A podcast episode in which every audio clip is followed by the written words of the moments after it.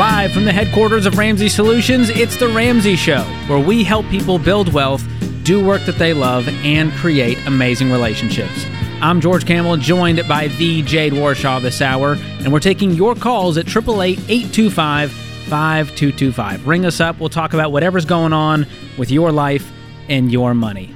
And Jade, it was a fun week last week, pre-launching my new book, Breaking Free from Broke. Woo. Thank you to the thousands who have already pre-purchased to get all the bonus items. You get audiobook, ebook, access to my new talk, 3 months of EveryDollar. There's so much in there. I forget how much. That's a lot. Look, there's no reason that you shouldn't pre-order this book today with $100 in free bonus items. Like, it's a no-brainer. It's a win-win. This is like Total Money Makeover meets Complete Guide to Money meets the fine print and Borrowed Future meets my YouTube channel. Oh, a lot of information. That. It's eye-opening. It's motivating. A lot of humor, empathy, snark, and research. So you're going to love it. I guarantee it. There you go. All go right. Check it out. RamseySolutions.com/store and get your copy.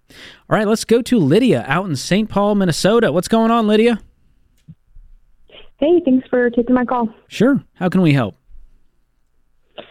So I want some advice on a one-year game plan. We have some credit card debt. About $9,000. My husband and I are moving, so he can go back to school and he won't bring in some income, at least during the school year. So we want to figure out how can we eliminate most of this credit card debt. I do have a little bit of student loans as well in the next year. How are you paying for school?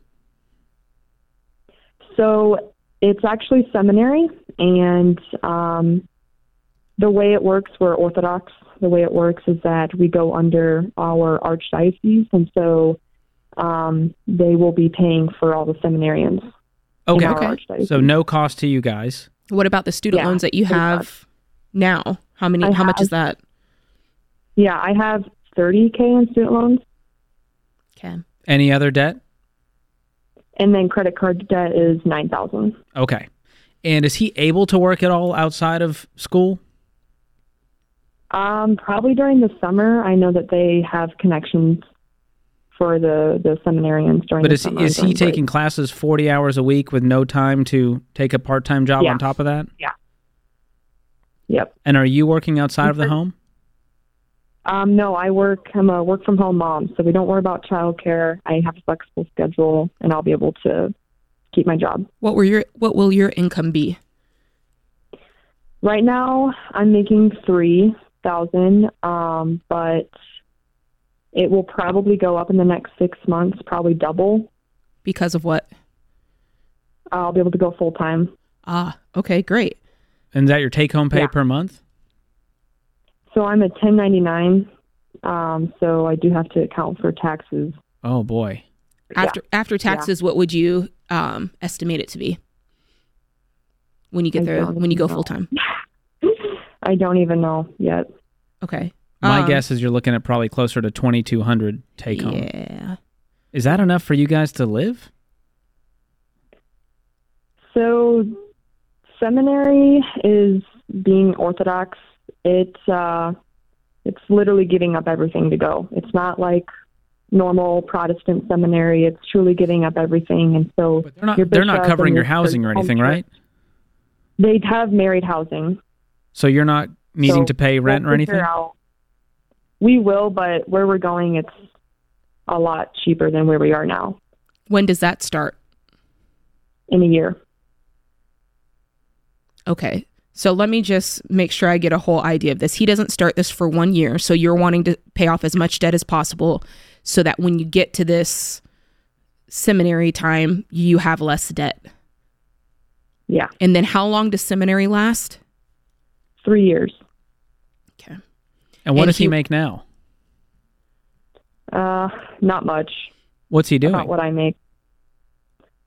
Everything that he possibly can. He graduated a year ago from his undergraduate, and it's been very hard for him to find something that... Well, what was his undergrad in? History. Oh, boy. Yeah. So what was he doing, teaching? No. We thought about waiting about 5 years so that way he could find some work, but it has been very, very hard. And so one day we were like, maybe we should just go earlier. And so we've spoken with a lot of people And they said, before you have more kids, before you have to, you know, think about other things, educating your kids and all that, maybe go. Look, I disagree. I'm going to be honest with you. I think I disagree. I think that you guys have a mess that needs to be cleaned up, almost $40,000 of debt. And you guys have not figured out how to make an income as a couple yet. And I think that you need to figure that out for a couple of reasons. A, when you enter life as an adult and you get your big girl and big boy job and you're like, you know what? Okay, I've established my value in the market as far as what people will pay me to do a job. There's a certain level of confidence that comes along with that. And I think going from that into seminary is going to make you guys feel far more confident going forward, as opposed to it kind of being like, well, he wasn't able to get a job. Let's just go ahead and try seminary. And then it puts you up against this clock of, okay, we have 1 year. And then, because what happens if you don't pay off the debt in a year? Because on $2,200 a month, that's going to be very difficult. Mm-hmm. And so that's, I mean, you called us. That's my 2 cents. I understand you said you have a lot of other folks giving you some other advice, but if it were me, there doesn't seem to be any reason for him to quickly go into a season of not making income for 3 years. Just me. Yeah. What is the purpose of him going to seminary? Where did this come from? To become a priest. But where and why and when did this all happen that he feels called to this? The first day I met him, I knew that he was going to pursue seminary. Okay. And so we've always had that on our timeline, and we got married in college. We've lived in his parents' house. We've been able to be in our own place for a year. I mean, we've lived incredibly frugally and humbly, trying to get through school and being married and also bringing in a baby in our first year of marriage.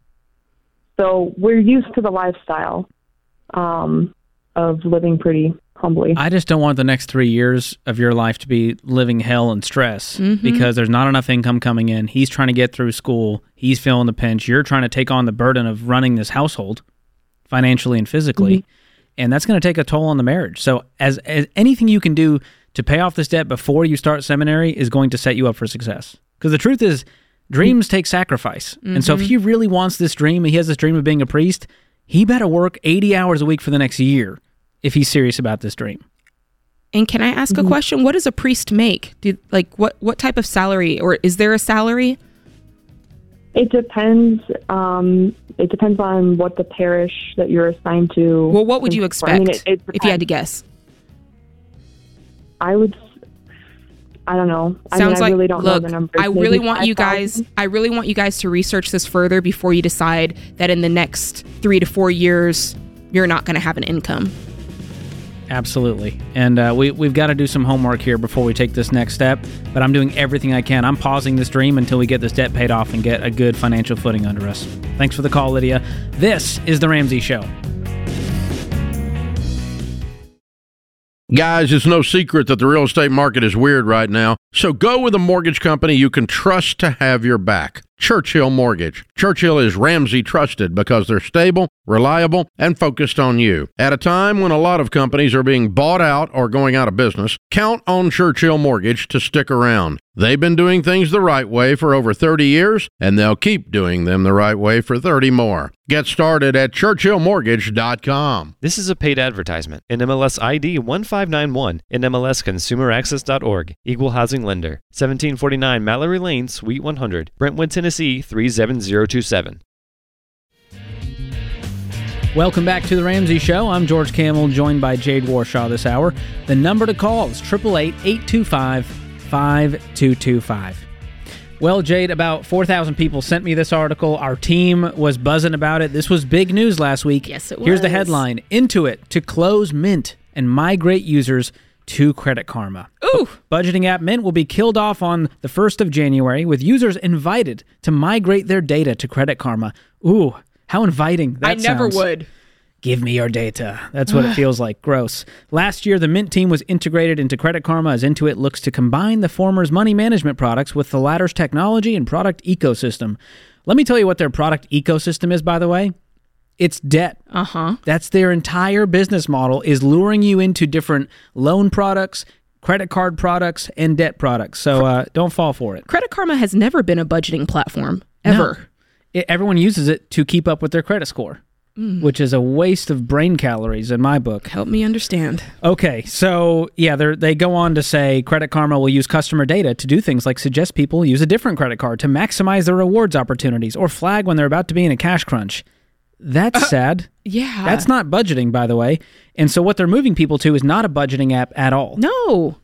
That's rough. It's just really a way to monitor how quickly you're going into debt. Yeah. It ends with, however, users will no longer have the ability to set monthly and category budgets, instead getting a simplified way, quote, for you to build awareness of your spending and track your savings. Hold up. What does that mean? What it means is that we have a solution for these people, because this right here is not a solution at all. No. So what's the solution, George? Well, we have a world-class budgeting app that does the one thing you want it to do, which is make a plan for your money ahead of time, by the way. Not just tracking the mistakes you made last month and how much you did in DoorDash. That's right. But actually making a plan for your money. And we've got millions of people that have used EveryDollar to get that financial peace, get that confidence for where their money's going. And that's the crux of our entire plan. That's right. And we won't sell their information. And we won't sell you debt. That's for sure. And we won't sell them debt. And we'll give them, here's what I'll be honest. Back in the day, back in 2015 or so, I downloaded Mint, thinking, okay, I need a budget, I'll try this one. Why I didn't like it is because if you're trying to get out of debt, if you're trying to save money, if you're trying to build wealth for the very first time, you need education. Like, you need guidance. You need something there helping you, knowing what the next step is. Okay, I have this option or this option. What should I do? And one of the things I love about EveryDollar is there's that guidance built in that's always kind of pushing you in a direction. It's connected to Ramsey, so it's always teaching you our principles, really. So it's more than just a budget. It's like a free education, you know what I'm saying? Oh, yeah. So for the 4 million Mint users, if you're listening to this, I want to let you know we welcome you with open arms over to EveryDollar. And lucky for you, I'm doing a free training this Friday, November 10th, 12:30 Eastern Time, 11:30 Central Time, showing you how to break the paycheck-to-paycheck cycle, showing you how to create margin in your finances using EveryDollar. For an hour, we're going to sit there, answer your questions, show you how it works to build your first budget. We're going to make it easy on you. Just go to everydollar.com/budgeting to sign up for the webinar. It's completely free, and you get to hang out with me if that's something you choose to do. Like that. There you go. Another thing going on, Jade, is in the Ramsey Solutions store. Very exciting. Ooh. We've got some awesome gifts for Christmas during our $12 sale, including best-selling books like The Total Money Makeover, Baby Steps Millionaires, and Own Your Past, Change Your Future. Just $12 each. And some of those Questions for Humans conversation cards. Those are fun. I love those. Fun gifts. $10 right now. You can go as low as. So plus, we've got the Christmas edition of Questions for Humans. That's back. And these sold out quick last year. So go check out everything on sale at the Ramsey Solutions store. Just go to RamseySolutions.com/store. It's a one-stop shop for all your Christmas shopping. Love that. Easy. Skip the socks. Get them a Total Money Makeover book. There you go. When you said skip the socks, I thought you were talking about the stockings. And I was about to be like, wait a second. Oh, no, we can't skip the stockings. Yeah, because these are great stocking stuffers. That's true. If the book fits. Stuff it. There we go. All right, let's get to the phones. Kaylin joins us in Atlanta. Kaylin, welcome to the show. Hey, thank you very much for having me. Sure. How can we help? All righty. So I'm trying to figure out a way to eliminate. I have $314,000 in debt. So I'm trying to figure out ways that I can pretty much reduce that. What kind of debt is it? So I have $287,000 in home debt, and then $7,000 in credit cards, but it's divided in between two. Okay. And then I have $20,000 in student loans. Okay. So the mortgage debt, is it just simply your mortgage, or did you take out any sort of HELOC or loan against your mortgage at all? Yeah, just simply my mortgage. Okay, awesome. So for the time being, can we just take that $278 and just put it on the shelf and kind of pretend for a moment that it doesn't exist? Because the way we teach, the first amount of debts that you're going to pay off is just everything except your mortgage. So I think looking at it like that is going to make you go, ooh, okay, $27,000 of debt, I can handle that. Is that fair enough? Yeah, sounds good. Awesome. So how familiar are you with our teaching? Not too much. I've been starting to get into it, especially now that I've gotten older. I just graduated last year, and life kind of sped up. So now I'm like, all right, let me get ahead of the game before I let a lot of time pass. Mm-hmm. So the way we teach is a series of baby steps, and maybe you've heard it before. It's 7 baby steps. And for all intents and purposes right now, you're on baby step 1. Now, do you happen to have any money saved anywhere? Yeah, so I have 3 separate retirement accounts, and then in my bank account, I have about $4,000. Okay, $4,000 in your bank account. Now, is that for bills or is that money that you're calling savings? Savings. Okay, awesome. So what I would do, baby step one is to get $1,000 saved. So I would earmark $1,000 of that as baby step one for you. And that leaves $3,000 left. And we would take that $3,000 and we would apply it to your debt. Baby step two is paying off all of your debt except your mortgage. And you're doing that using the debt snowball method. And what that is we list all those debts that you have, smallest to largest. So in this case, probably your two credit cards are going to be first. And then your student loans, if those are broken into smaller loans, you would list those along with your credit cards in order of smallest to largest. Does that make sense? Okay. Yeah. So we'd pay that $3,000 on whatever the smallest debt is. My guess it's a credit card? Yeah, exactly. Is it enough to pay off that credit card? Yeah, for one of them, yes. Ooh. Boom. That's going to feel good. It's working already, yeah. George. So you pay off that first credit card, and then if you have any extra money that you can throw towards debt, you put it on the next smallest debt. And that's what you're doing month to month. And the key here is you going quickly, right? So we're bringing in as much money as possible. What's your income at this point? So it's $101,000. Hey, let's go. There we go. What are you investing right now? You said you've got 3 retirement accounts. What percentage of your income are you investing? So right now I'm doing $50 a month in just a Roth. That's through Primerica. And then I have a 403B account for a hospital that I used to work for. I work every once in a while. So usually about a month I'm putting in 35 and they're averaging like a 15. It's not too much on that one. So let's say $50 a month. And then I'm doing 4% of my actual salary right now in a separate Roth. Okay.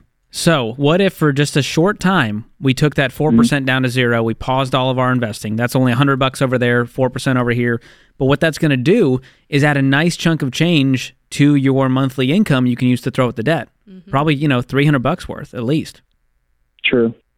And so that's going to get you out of debt even faster. Because I think making $100,000, you can pay off 27 very quickly. Yeah. What would it look like if you lived on $75,000 or $70,000 this year instead of $101,000? It'd look a lot prettier, that's for sure. It looked like you being debt-free. Yeah. Man, doing this while you're young as a new grad is going to be so much easier than doing it later on in life when you have other responsibilities and a spouse or kids and life got expensive. And I think that's going to free you to then get your emergency fund fast, 3 to 6 months after you're out of debt. Then we'll go back to investing, and it's not going to be a meager 4%. We're going to bump that up to 15%, which is going to be $15,000 a year. And then you pop that into a compound interest calculator and your eyes will explode over how much money that will turn into over time. Then in baby step 6, once you got that dialed in, baby step 6, we can start paying off the house early by throwing extra at the principal. And you'll get there, man. Okay. Sounds good. You're going to be in your early 30s with a paid-for house if you followed this stuff. Oh, that's right. And not fall for all the traps and distractions that are out there today. And there's a whole lot of them. George, you know about paying off your house in your... Yes. Are you in 30s? Yeah. Okay. You've got a boyishly young face. I wasn't sure. Thank you. I'm somewhere between 25 and 40. I'll never tell. No, it's fun. It's a good life living in baby step 7. I'll tell you that much. And it's possible whether you're 25 or 55, you can get there. These steps work for everyone. This is The Ramsey Show. Fake it till you make it. It's popular career advice, but it doesn't work for very long. If you don't love what you do, you can't fake the enthusiasm and energy you need to win at work. You also can't fake your physical health and energy. Everybody knows we should eat more fruits and veggies, but fruit chews and veggie chips don't count. If you aren't winning physically, I promise you're limiting your opportunities to win professionally. Folks, I know you're going hard right now to pay off debt and get ahead professionally. You need another gear, and that's why Balance of Nature will help you. They help me. They give me the benefits of fresh, whole fruits and veggies in just seconds. The blend of 31 different fruits and veggies is powdered in an advanced process that locks in the nutrients. So go to balanceofnature.com and enter the promo code Ramsey to get 35% off your first order and lock in a lifetime price as a preferred customer. That's balanceofnature.com with the promo code Ramsey for 35% off your first order. Welcome back to The Ramsey Show. I'm George Kamel, joined by Jade Warshaw. If you want to talk about your life and your money, call us at 888-825-5225. Eileen is in Portland, Oregon. Eileen, welcome to The Ramsey Show. Hi, thank you for taking my call. Sure. My husband, at 58 years old, has been diagnosed with early onset dementia. So you guys talk about long-term care, but I think I can self-insure. Okay. So I was wondering if you had any suggestions on how to plan. Yeah, walk us through some of the numbers here. What's your nest egg? 3.0. Awesome. Okay. Very good. Are either of you still working? We both are. Okay. And what's the household income? It ranges from 140 to 160. Very good. Wonderful. Okay. And what does the next few years look like as far as his care? Have you looked into that? Not really. He really needs to change careers because it's causing more stress. But we don't know what that looks like yet. With his diagnosis, what does he qualify as far as long-term care is concerned, since he's already gotten a diagnosis?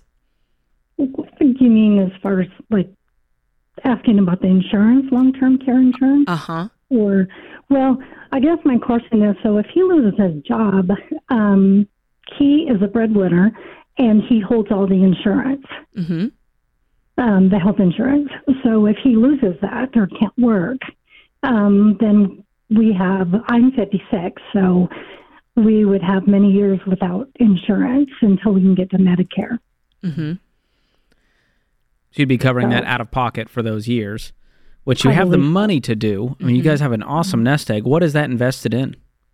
401k, IRA, Roth, and then he has I can't remember what it's called, where the company contributes some to. A match. And then, yeah, well, kind of. It's some sort of pension plan? Kind of it's like 3% a year. And then I have a couple few small ones, but I'm self-employed, so I can't contribute too much. So you mentioned that he's the breadwinner. Of the 160 per year, what portion of that is his and what portion is yours? He's probably between 115 and 125, depending on overtime. Okay. And then I'm the rest. Okay. But it's all gross. That's gross. That's not net. Okay. So what we need to cover, what we're thinking about, is just not only your normal insurance needs, health insurance needs, but at a certain point, you're going to want some sort of care for him as this progresses, some sort of in-home care, right? I'm hoping so, yeah. Okay. But I don't know how soon. I just have no idea. It was a surprise. Oh, I bet. That's now the issue you may run into is because he has this pre-existing condition, it may keep you from qualifying. Right. So that's something that you may be out on that. I'm glad you have this nest egg, because if this happened, you guys were broke, it would be a different situation. But you might need to self-insure. You might not qualify for that long-term care. I would still look into it. I think it's a bargain for what you're going to get out of it. But you guys should be okay, other than, dealing with this diagnosis where we don't know what the next several years of his life looks like and if he's going to be able to continue working. Yeah. But it sounds like you guys have set yourself up to where it's going to be okay either way. Yeah, I guess it just doesn't feel that way. I guess, because... Do you guys have any debt? No, zero. No house payment or anything. So if you looked at your household expenses and you looked at your income, could you still cover all the bills without even touching the nest egg right now? Not net. Probably not. No. That might be some good homework for you two to sit down and use EveryDollar, and we'll gift you 3 months of that to sit down with the premium version and go, okay, let's look at all of our bills. Let's look at our income. Now let's delete your income out of this equation and see where that would leave us. Okay. Also, something that would make me feel better, if I found myself in your shoes, Eileen, I'd probably sit down with my investment professional and I'd say, okay, let's project the next 3 years. What do we think that our net worth is going to stand at? And what would it take? What could we draw off of our retirement in order to meet what we pay ourselves now, which is around $140,000 a year. And could we comfortably do so? It looks like with the $3 million net worth that you have, if that's what's in retirement, you'd be able to do that very easily. And then if you say, okay, now let's just assume that we don't have health coverage like we thought we were going to have. What's that going to cost us out of pocket? And if we add that again to what we're drawing off of our nest egg, and I can just tell you just quickly running some numbers in my head, you're going to be fine. But I think it's going to make you feel a lot better if you sit down with your investment professional. If you don't have one, you can find one of our SmartVestor pros and sit down with them. And I think that's going to give you and your husband a lot of peace for someone to track out the numbers with you and show you on paper what this is going to cost you, how much money you're going to have in the next 3 to 5 years. And that's going to give you guys the peace you need to sleep at night. Mm. Thank you for the call, Eileen. Hang on the line. We're going to gift you 3 months of Every Dollar Premium so you can put these numbers on paper and make a plan for the future. Jake joins us up next in Raleigh, North Carolina. Jake, what's going on? Hey, how are you guys? Thank you so much for taking my call. Absolutely. How can we help? So I had a question. My employer currently right now offers me the ability to, make my own selection of percentage between a traditional and a Roth. Mm-hmm.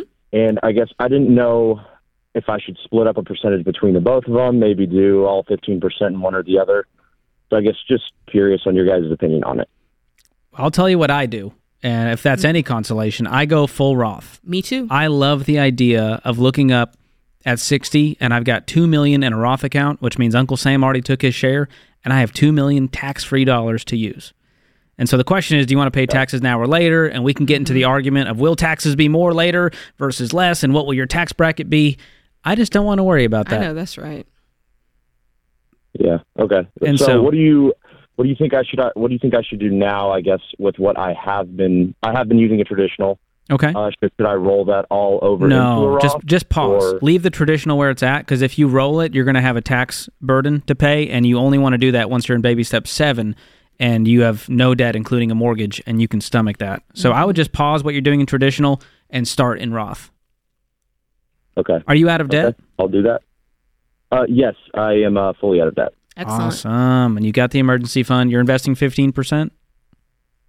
Oh, yeah. Currently, I am investing 10. I can't afford to do the 15, so I'm going to make that election now. What's keeping you from the other 5? Are you saving up for a home? I guess it's just a personal thing, just not liking more money coming out of my paycheck. I do save a lot of money. I have about $80,000 in a high yield account currently, and I just kind of like just not seeing the money go down, I guess. But in the stock market, you mean? Like if it's in an investment account? Yeah, and I don't really have anything in investments besides my 401k. I only make that's the only, I guess, investment that I do have. And then I just kind of keep everything in cash until I eventually do buy a home. So I'm kind of looking at that maybe in the next year or two. Is your 10% enough to max out your 401k? Currently, no. No, it is not. I make around $95,000. Okay. Look, if I were you, I would jump that thing up to 15%. I would get used to working that muscle and get used to living off 85, and you're going to be real happy later on in life. You sure are. Because if you do a calculation on our investment calculator, what that extra 5% will do, because you sound like a young guy. How old are you? I'm 25. From 25 to 65, 40 years of that extra 5%. And by the way, your income's going to go up. Yeah. Uh-huh. You're already making great money at 25. Imagine you're making 150 and you're maxing out accounts. It's going to blow your mind how much money you're going to have. And I know it's scary because you want to see the money saved. You don't want to see it go up and down. You know what I do? Don't look at it. Don't look at my phone. I look at it once a year just to go, oh, there it is. You know what? I'm not going to lie, George. I look at it a lot more often, but I can take it. You're snooping. I just like it. I like riding the roller coaster, but if you're skittish, do what... I'm not saying you're skittish, George. Most people only look at their 401k when the market's down. And I'm like, that's the worst time to look. I know. So, dude, 25 years old, you're crushing it. No debt. I would bump it up to 15%. Yeah. It's not going to change your world dramatically, but it will later on. So that's what I'm here for. Make a decision today that future Jake will be very grateful for. This is The Ramsey Show. This show is sponsored by BetterHelp. Hey, it's Dr. John Deloney, and one of the most common questions I get is how to get something off your chest. A deep secret you've never told anyone, or maybe something that happened to you, something you've done that you're worried about because bringing it to light will disrupt your life, anything. I say this all the time, secrets will kill you, but it's hard to know where to start when it comes to talking about scary, dark things. Therapy can be a safe, effective place to get things off your chest, to learn how to say hard things out loud, and figure out how to work through whatever's weighing you down. I've personally been blessed to have a great therapist who helps me get those heavy things off my chest. If you're thinking of starting therapy, give BetterHelp a try. It's flexible because it's online, so you can suit it to fit your schedule. Just fill out a short questionnaire, you get matched with a licensed therapist, and you can switch therapists at any time for no extra cost. It's time to get it off your chest with BetterHelp. Visit BetterHelp.com/Deloney today to get 10% off your first month. That's BetterHelp, HELP.com/Deloney. This is The Ramsey Show. I'm George Kamel, joined by Jade Warshaw this hour.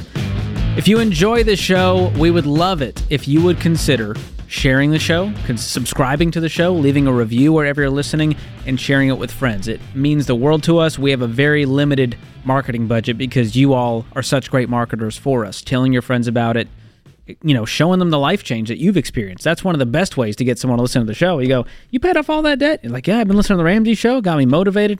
Heck yeah. I'm ready. Add it to the repertoire there. So we appreciate that. Chris joins us up next in Vancouver, British Columbia. Wow, what a journey. How are we, Chris? I'm good. How about yourselves? Good afternoon. Yeah, absolutely. We're doing good. What's going on with you? How can we help? I need some advice on something honorable and meaningful to do for my children and myself with an inheritance. Okay, tell us about it. Okay, it's been kind of a rough summer. My best friend of 40 years passed away, then my mom passed away a week later, and my stepfather just died recently. But, gosh! It's brought me back to Jesus, and it brought me deeper relationships with my children. So there's some positive things out of all that tragedy and sadness. Wow! What a great attitude! Yeah, thank you. Yeah, I'm definitely a half full glass kind of guy. You definitely are, man. I don't know how you do it, but we appreciate it. It's inspiring. All right. Thank you. Thank you so much for that. So this is generational money. This is money that my grandparents and I guess grandparents earned, and they passed it on to my mom's, and she's passing it on to me, and it's a little over $500,000 Canadian dollars. Okay. And I'm 60 years old. I'm on disability. I work part-time on a dairy farm. And I have two young children. They're 8 and 10 years old. Cool. So $500,000. What would be your advice? Say again? Oh, go ahead. You go ahead. No, I'd just love to know what you guys think. What are we going to do with this $500,000? Where is it sitting right now? It's the probate is just about finished, and then it will be transferred to me and my sister. So there's about $1 million plus transferred and divided between the two of us. Okay. And you get $500 to do whatever you want with. That's correct. Do you need the money? I've been living like a pauper and a farmer for years. No, I don't really need it. So do you have your house paid off? No, I do not. I'm a renter. Okay. And that was something that was, top of mind is something like that to pass on to the kids. Yeah. Do you have any other debt? A house. I have a little credit card debt of $1,000. And that's it? That's it. I think $500,000 might cover that, so that's a good start. I love that. So what to do with the kids? So the hard asset, the property is the thing to go for? Potentially. I mean, Canada, I know, is wildly expensive. Every caller from Canada is like, a condo starts at $2 million. Yeah. So I understand that. Property may not be the right next step right now. I think it's great long-term because when you're 80 and rent continues to go up, that worries me. So I'd rather you get into something, even if that means, hey, the kids aren't going to get anything right now, but they're going to get this paid-for house by the time I'm retired and gone from this world. On to the next. What's your income working at a dairy farm? It's really small because I take care of the kids 5 days a week, so it's only about $1,400 a month because I milk on the weekends and Friday night, but that's about it. And the disability is about $1,800 a month. Okay, and that covers everything. It covers the food and the rent, and then the bills, and I've got about $2 for myself after all that. Yeah, man, you've been living frugally. You're not. It doesn't sound like you have a lavish lifestyle. No, not at all. I mean, you know, I'm a retired chef as well, so I can get through the food thing easily. I can turn anything into a meal pretty well. I love this. It's a great skill to have. So, yeah, certainly. What would it look like if you started looking at real estate in your area to see if there's something that you could put a very sizable down payment on, if not pay 100% cash for?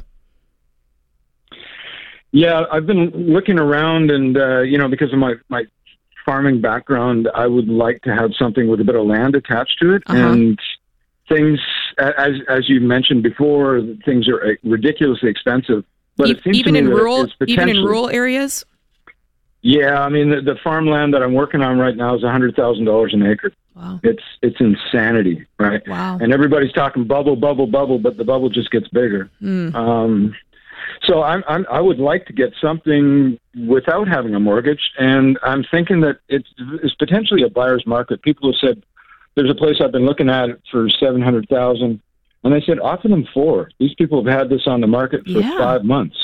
Yeah, you know? Why not? So, I mean, yeah, what's the worst that can happen, right? I can super lowball and not get it, but at least I try. Yeah, that's one route to go. Because when you think about the kids, if we instill in them good money principles, help them avoid debt, we help them get their first car in cash, we help them go to school if that's their next thing, you know, some college education, debt-free. Beyond that, they're going to be okay. They don't need a huge pile of money at 16. And so I'd rather you set yourself up well, and then whatever's left from your estate gets passed on to them, and the legacy continues that way. And there's some fun things you can do now. I love that. There's only 3 things you can do with this money. You can give, save, and spend. And I would encourage you to do all 3 and do that with them. They're old enough that they're going to remember this. Yeah, well, we are giving. I do a breakfast program at their school 3 days a week, and there's about 40, 45 kids that come every morning, and there's a real need for it. So we're kind of in the spirit of giving. You know, that's one way of, you know, expressing your faith. Absolutely. As far as I'm concerned. Yeah. You know, not talking from the pulpit, but doing something in the trenches. That's good. I love that. Well, I would start to divvy that up. Of course, let this money just sit. I would put it in a high-yield savings account. I don't know what the Canadian version of that is. I'm sure there's something out there. And just park it for now. And later on, maybe you invest some of it. Maybe you use it as a down payment. Maybe we give some of it. Maybe we spend some of it. We take the kids on a fun trip and go, this is thanks to the wisdom and legacy and good money management of the ones that came before us. Hallelujah. Yeah, I think that's a great idea. That's what I wanted to do. I wanted to park it. I didn't want to make any rash decisions. I don't have any kind of crazy aspirations to have a Ferrari or anything like that. So, well, can I ask you this? That's some good advice. I really appreciate that. Well, let me ask you one more question. Do you have any money saved for retirement? And are you currently putting away anything for retirement? That's a scary laugh, Chris. I know it is. Yeah, it's ominous. That's the laugh of a man on the edge. Yes. I am a paycheck to paycheck, and it's through God's grace that I'm getting by every day. No, I do not have any savings. What's your rent? My rent is $1,836, which is a screaming deal for a house in Canada. It's also over half of your income. Ooh-wee. So that's where I go, I think real estate might be the move, just getting something reasonable that you can pay for in cash to remove that largest fixed expense of your life. You're gonna be able to breathe again if you get rid of that rent. Mm-hmm. And you'll be able to have some money to set aside into some sort of a retirement account monthly. It'll free up some margin for you. Okay, so that's good. Yeah, because I think my limit here is a tax-free saving account is $120,000, if that's what you mean by high yield. But I've only done just a really cursory look at what I can do with the money. That's, once again, why I'm calling you folks. And, yeah, I think you're right about being able to breathe. All the chest pain would go away. Yeah, even if it doesn't have to be the dream farm, you may just be able to, you know, help out on a farm nearby, and you may not be able to purchase the 5 acres you always dreamed of, but at least getting rid of that expense is going to let you retire with some dignity and still have some money left over to, you know, raise the kids. Mm-hmm. Yeah. God bless you. I really appreciate that. Thank you. That's good. Absolutely. George, if I'm him, I would take 3 to 6 months of that. I'd set it aside, like you said, in that high yield, just so he's got a cushion there, because he's living life on the financial edge. Then all it takes is one emergency. Yeah. but then he can take a decent chunk of money. And like you said, it sounds like he was talking about a dream farm. He can get something probably for a little less, pay cash for it. He's got margin. Now he can start putting aside whatever he can. I'd love for him to get to 15%. But man, thanks for the call, Chris. You're an inspiration. Love that call. That puts this hour of The Ramsey Show in the books. I'm George Kamel. She's Jade Warshaw. Big thanks to all the folks in the booth keeping the show afloat. And you, America. We need you. The show would be nothing without you. And we'll be back before you know it.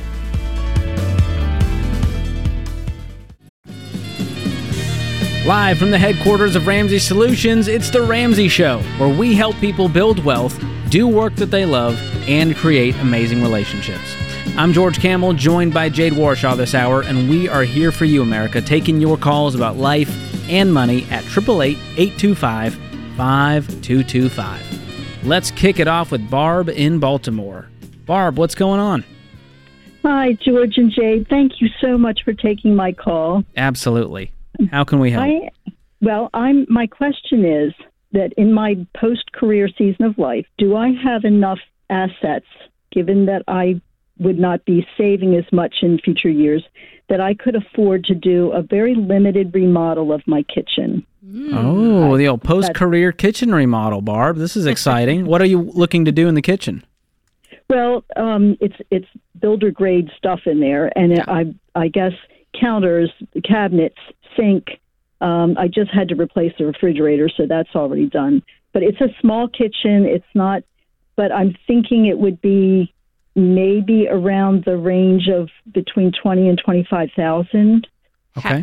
But I recognize it's not a necessity, but it's not functioning all the time real well. And I would like to be able to have the kitchen in these, future years to be, I don't know that I'd ever have to sell the house while I'm alive, but anyway, I just have not been able to make the decision. And I wanted to talk to Christians about it because I love stewardship. I've always been good at budgeting, and I have no debt, but I don't know if I have enough money, and I've got all my numbers here. You can ask me anything, whether I have enough to be able to take that amount of money and use it for something that's not, like the roof I replaced. Yeah. That's sure, but this is just a Barb wants it, and that's okay to admit. Nothing wrong with that. Okay. How old are you, Barb? Okay. I am 69. I'm excited that in a few months I'm going to turn 70, which seems like that's a exciting big milestone. That's awesome. And what kind of nest egg do you have sitting around? Okay, here's my my house. I have no debt, and my house is paid off. My car. I've never had credit card debt. I thought I'd tell you that because I've never done that. I have in my, I guess you'd call it deferred tax, what came from my 403B that is now with an investment company, that's $200,000. Okay. And I don't plan on, I'm living on my Social Security and a part-time job. And I can actually live on my Social Security. I have a very simple budget. And how much is that? My Social Security, this year total, that I, what does it pay every month? What's the check that you receive? Okay. The $19.91. Okay. And that's enough for you to handle everything. Even if you quit the part-time job, you'd be okay. Yes. What led me to call you today is that the dear lady that I've been taking care of part-time as caregiver this year, she just injured herself, and it's unlikely I'm going to have that job for, unless she recuperates totally. She may need more care than what I can give. So I may be back to, for a while, just living on my Social Security, which is fine. I can do that.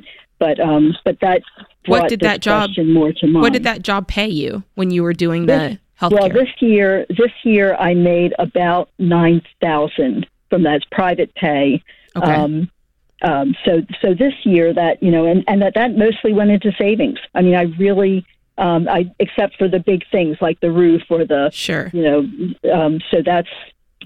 So, but I do have some other savings. You want me to tell you the other numbers? Yes, ma'am. I have a Fidelity account that my investment guy said that this is actually the money that I put away a long time ago for the kitchen It's now 37,000. Okay. But, and that, yeah. And that's then just in a brokerage account? It is invested? It's not on the money market side? No, it's, well, I don't know what you call it, but he says it's liquid. Okay. That he could give it to me at any time. Okay, so it's probably on the money market side and not, it's ready to be invested, but it's just sitting there, you know, basically at 0% interest. Okay, great. Oh, well, it does grow. At one point, it had $8,000 more, and now it's got like $3,000 more than the principal I put in was 33, so it's 4,000 more than that right now. What other accounts do you have? I have a $20,000 CD. Okay. And then I have, in savings, I have 30,000. There's an extra. I keep all of my non-monthly bills. I keep those in that savings account too, and I take them out, put in my checking when I pay my bills. So when you take out your bills, what's left? 28,000? No, 30,000. There's about 2,000 in there towards. Okay, so you just share that with your normal. Your Social Security goes in there. You pay your bills, and then that sits at 30,000. Any other investment accounts? The checking account goes is where I pay things from, and that's where my Social Security goes into. So total 200. Let's see, with so about 287,000. 200. I'm just 69, 49, 69, 70. About 270,000 if you count the retirement fund, which I don't want to. That 200,000 is okay. And what's your home worth, by the way? You said it's paid for. Well, it's anywhere from this year because prices went up. People tell me it is about 310,000, but normally it's 220,000. So that's what I was counting as the actual. You know, I think it's closer probably to 220 than it is to 310. Okay. It's a small townhouse. That's a big leap. Let's call it 250. Okay. So you've got about $500,000 net worth. Yes. And you're wondering, should I be spending this 20? You have the money to do the kitchen remodel for $25,000, but are you wondering, is this a prudent and wise financial decision based on my big picture? Yes, because if I live till, you know, God hasn't told me when He's taking me home. So if I live till I'm 90 or older, and you know have. And there's going to be, you know, my heating's going to go up. My everything is going to, I have to, all of that savings has to go for necessities, especially, you know, if I'm living on my Social Security and, you know, that if that all goes well, I won't need to take from, even if I don't get a new caregiving part-time job. So I can't decide it myself. I need you to tell me if you think that, you know, not knowing how much I'm going to live in the future and how much I will be draining from all those savings. Just listening to you talk, you're living off your Social Security. You haven't touched any of your retirement, which in your case is great. I do feel like you have a lot of money that's kind of sitting uninvested that I would make sure is invested because, so that money's truly working for you. You've got $20,000 in a CD, $30,000 saved, and another $37,000 that we're not really sure where that is. So if I were you, I'd make sure at least $50,000 more of that money is getting invested so it can earn a return for you. And then I'd have a professional come out and I'd see what really is it going to cost. If I were you, I'd probably try to spend somewhere between $10,000 and $15,000 and do it on the low. Get a few bids and be reasonable. But this sounds like a good move if you're willing to continue living frugally.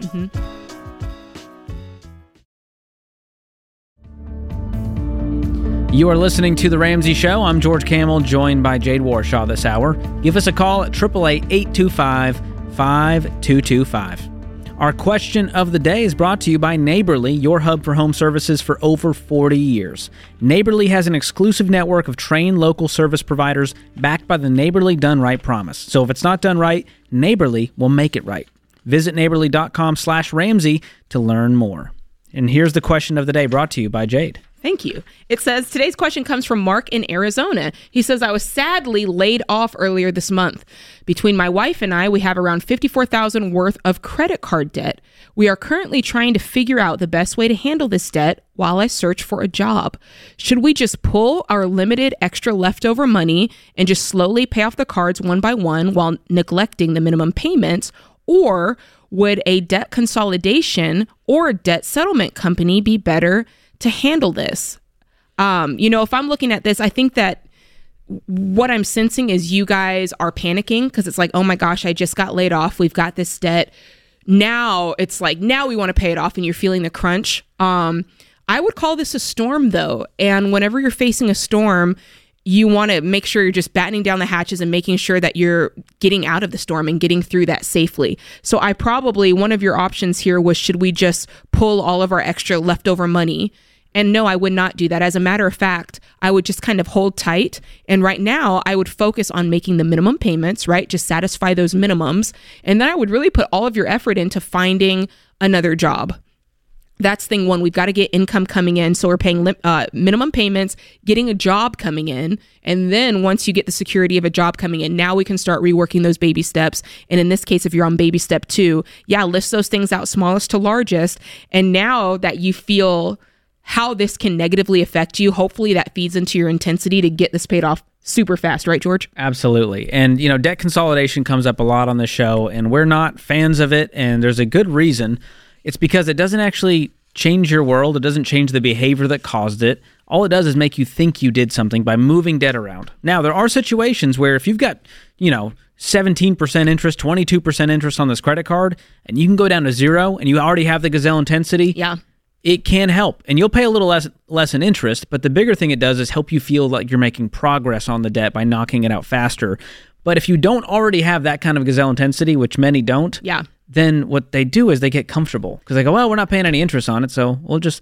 I kind of like sometimes that there's a higher interest rate that makes you go, gosh, you see how much we're paying in interest? Never again will I go into debt. That's why I call it... versus a shortcut like debt consolidation. And these debt settlement companies, Jade, these drive me crazy. Oh, they're the worst. They're borderline scams. You pay these people a giant pile of money, and what they do is they tell you, okay, stop paying on your debt completely. We'll take it from here. Mm-hmm. It tanks your credit score, which we don't care about credit scores, but tanking it will hurt you as you continue to live your financial life on purpose, and then they try to settle the debt, saving you money, maybe. But a lot of times what happens is you just pay them all this money and the debt sits out there. I just feel like when it comes to those consolidation places, whatever they're offering to do, you can honestly do it for yourself. Yes. Like you can get on there on the phone, and if you're trying to negotiate a lower interest rate, you can do that. If you want to negotiate a lower minimum for the other ones while you pay a lot on the little one, you can do that yourself. If you want to negotiate something where you're taking a portion of your paycheck and putting it towards your debt, you can do that. Matter of fact, we have an EveryDollar budgeting app that can help you do that. You find all of your margin and you put it towards your debt. So yeah, I would almost never, well, I'm going to go on out on a limb and say never do a debt consolidation, simply because honestly what they're offering, you can do yourself and you don't have to pay somebody. Exactly. Look at that. And putting all of your separate debts into one giant debt doesn't make it easier. No. It makes it harder because you don't feel the progress. You're not knocking out payments along the way. That's right. So I like to keep it all separate to feel the wins there. So thank you for the question, Mark. But I would work on, like Jade said, you need to have no interruption of income. Go work, do anything you can right now in storm mode, and we'll get back to that debt as soon as we get some stability. Love it. All right. Let's get to Zach in La Crosse, Wisconsin. Zach, what's going on? Hey guys, I'm wondering what you think about liquidating some Roth IRA contributions to fund the purchase of some acreage adjacent to my current property. Ooh, why are you buying this land? Like, why is this suddenly very important to you? Well, so it just came up basically. My neighbor just has a plot of land that he's owned for about 10 years, and he just said, hey, I'm, you know, within 6 months or so, I'm going to sell this place. Do you guys want it? And, of course, we do. You know, it'd be amazing to have 100 acres or whatever. So it did kind of come out of the blue, but it's certainly something that we would like to have just really for recreation. So we have some acreage of our own, and it butts up against it, so hunting and... So how many acres do you already have? 20. And what would this add to it? Like how much are you looking to purchase? So this would add another 20. Okay, you go from 20 to 40? Yes. And what's it going to cost? About 85. Okay. And how much do you have in cash? Well, I've got a little over 40 in a brokerage account that I would use for it. We've got well over a 6-month emergency fund, so we'd probably turn that into more like a 3-month. So maybe take 10 to 15 out of there. And then I was thinking, you know, I guess I have access to somewhere around 35 in Roth IRA contributions. I mean, ideally, that would be the last pool that you pull from. But what would it look like if you bought 10 more acres for the 45 that you can get your hands on instead of 20 acres and touching your retirement? I don't think, I'm almost positive our township doesn't allow for the acreage to be split up like that. You buy the whole thing or not. Do you have any debt currently? We have $300,000 mortgage. Otherwise, we have no consumer debt. And what's your household income? 160. Man, this feels like a lot to take on. Mm-hmm. Because I would tell you, let's pay off the house first before we go and get more land, more property. I know you're itching to get more acreage, but unplugging. Now, for the listener's sake, let me make it clear that what you're talking about here is not withdrawing from a retirement account with taxes and penalties. You can take out the contributions from a Roth IRA without penalty. Mm-hmm. I wouldn't do it because it would hurt me too much to unplug all of that growth and future opportunity for that money. Because you sound young. How old are you? 35. Okay. Leaving that money in there, I would crunch the numbers because it may help you, step off that ledge, my friend, and go, oh, that's going to hurt too much later on. If I left this $35,000 to grow in this account, what would that turn into 20 years from now, 30 years from now? And how much faster can I just save up and try to pay cash for this land if I really want it? It still feels like doing too much on top of your $300,000 mortgage to then buy another $85,000 worth of land. We're talking $400,000 here, making 160. In today's world, it just feels like you're biting off a lot. And you may not regret it later. You may regret it. I don't know. Down the line, you may call back and say, I shouldn't have bought this land. But if you're going to do this deal, I would pause. And is there any urgency? Is he going to give up this land to someone else tomorrow? No, he has told us we have a few months, and he will let us know for sure before he lists it. So he's been very nice about it, and he wants to do a private sale. He wants it to be easy, so there's an incentive for him to sell it to us. Yeah. Is the price versus like what the actual value might be? Because I feel like he's giving me a decent price. Should I be considering that? I wouldn't. I wouldn't, because at the end of the day, what really denotes whether or not you should buy something is whether or not you can actually afford it, not whether or not it's on sale, not whether or not it's a deal. You either have the money or you don't, regardless if it's a deal, regardless if it's on sale. So in this case, the only way that I would consider doing this is if you were only buying half the amount and you had the cash to pay for it, and then you still got your mortgage there. But to be honest, you really should focus on your mortgage first and put that same intensity that you're looking to buy new land into paying off the land and home that you already have. And that's just keeping it real. Yeah, I'd take money out. Anything beyond that emergency fund, I'm throwing it out of the house. If you guys are debt-free, let's just knock this thing out so that when an opportunity does strike, you're ready for it. That's right. This is The Ramsey Show. I saw some recent financial statistics, and there was some pretty troubling news. When families were asked how long it would be before they faced financial hardship if a spouse died, nearly one-third said they'd be in trouble immediately. Another 44% said they'd be financially drained within 6 months. People, it does not have to be this way. Term life insurance plans are just plain cheap, and companies have made it even easier by not requiring exams in many cases. There really is no excuse to leave your family in this situation by not having life insurance. This is why I talk about Zander Insurance every day. They're committed to protecting families with the only products that I recommend, and their team keeps the entire process simple and affordable. Go to Zander.com for quick online pricing or call 800-356-4282. This has to be a priority. If your family is in this situation, you need to get this done. I'm George Kamel. She's Jade Warshaw. This is The Ramsey Show. You can call us at 888-825-5225. We'll chat about your life, your money, and we'll give you our best take on what we would do if we were in your shoes. Diana joins us in Los Angeles. Diana, welcome to The Ramsey Show. Hello. Hi. Hey, what's going on? I have a question. So I have co-signed a car with my mom. Uh-oh. She's 83 years old, and if she passes, is the car going to be mine? Well, is the title in your name? Yes. Okay. Mine and hers. As well as the loan? Yes. Okay. Unless there's something else dictated in her will and wishes, it's your car. Okay. I mean, isn't it your car now? It is in both of our names, yes. I don't think she has a will, but I am the power of attorney for my mother. Okay. Is she still driving? So, no, she can't drive anymore. So we're paying monthly payments on a car that's just sitting there?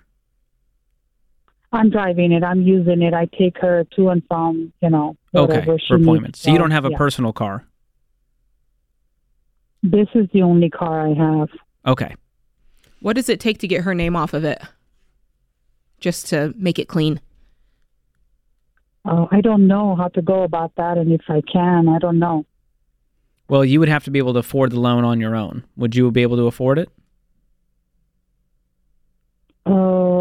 I don't know, honestly. That's a good question. What's the car worth? What do I?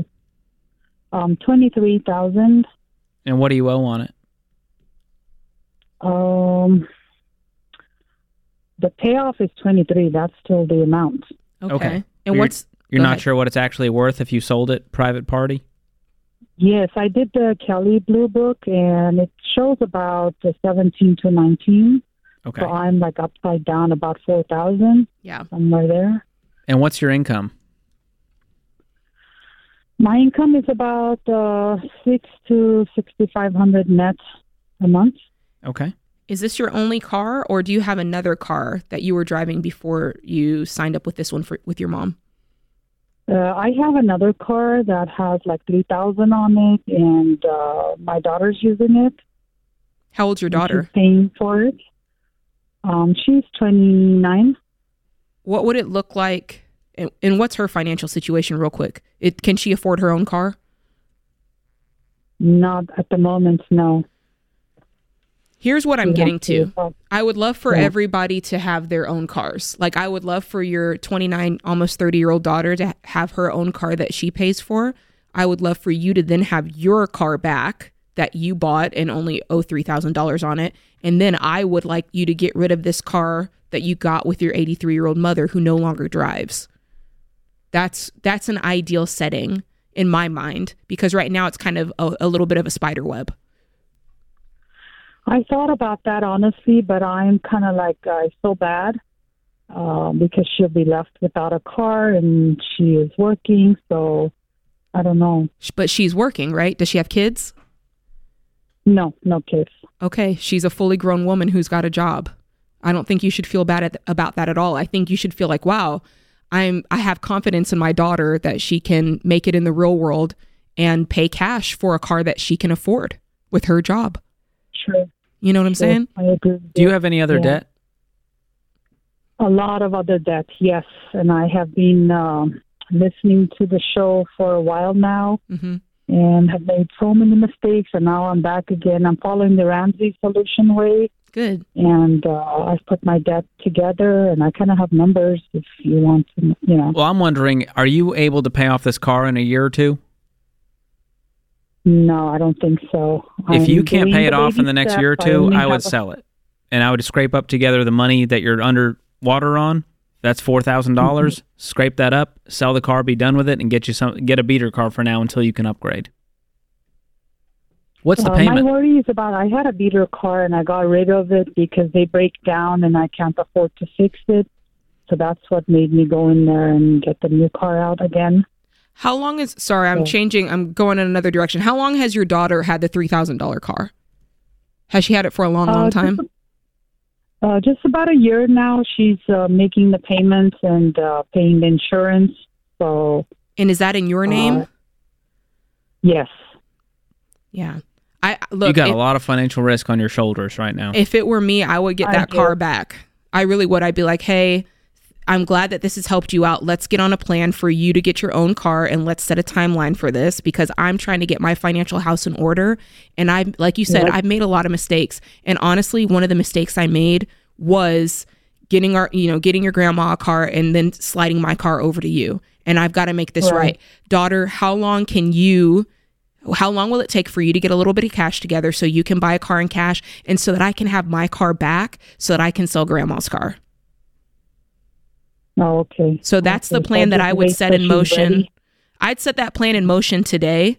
I'd call her up and say, hey, let's get on a 3 or 4 month plan here.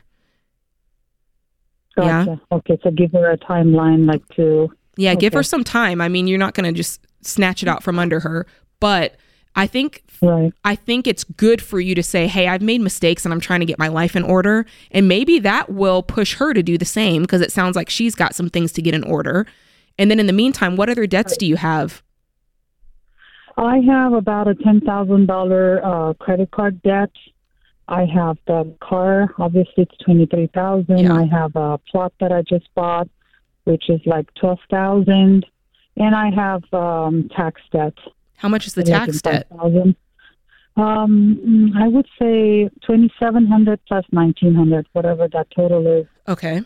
One's a tax from Utah and one is here in California. Okay. And what's your income that you're bringing in? I bring in net from $6,000 to $6,000. Oh, that's right. You did say that. Okay. And what was the plot for? Was this like a funeral plot? I'm sorry? Was this a funeral plot? Yes, the plot for me, yes. I just bought it. And I'm making payments on that, too. Oof. Yikes. Okay. Well, I know. The step zero is to stop going into debt. And that's the hardest step, truthfully, out of this whole plan, is just to stop the bleeding and go, no more. Debt is off the table. Yeah. If we can't pay for it, we're going to figure out another way. If that means public transportation and getting on a bike, we're doing it. But right now, we've got to have that line in the sand.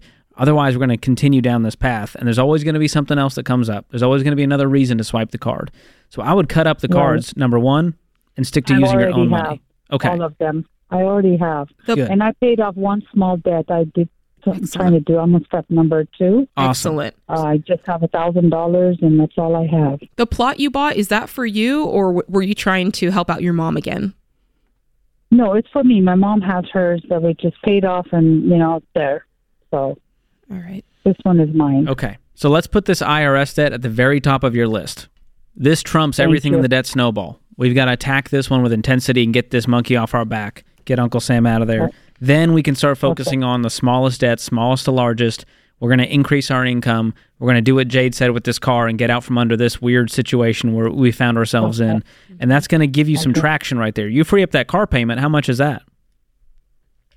My car payment is $379. Great. Ooh, yeah. That's about $400 you can start throwing at the next smallest debt and the next smallest debt. And you'll get there in no time. This is not a huge amount of debt comparatively to your income. Yeah. It's just confused. It's all over the place. Okay. We just haven't had traction, but I love that you're on the plan now. You're ready to do this thing.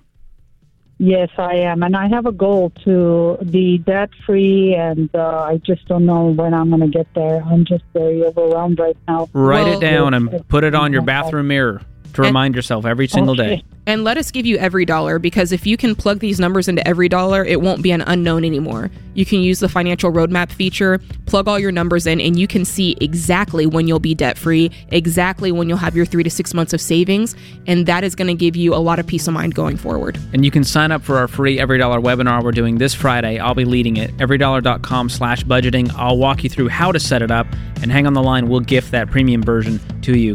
Thank you so much for the call. This is The Ramsey Show.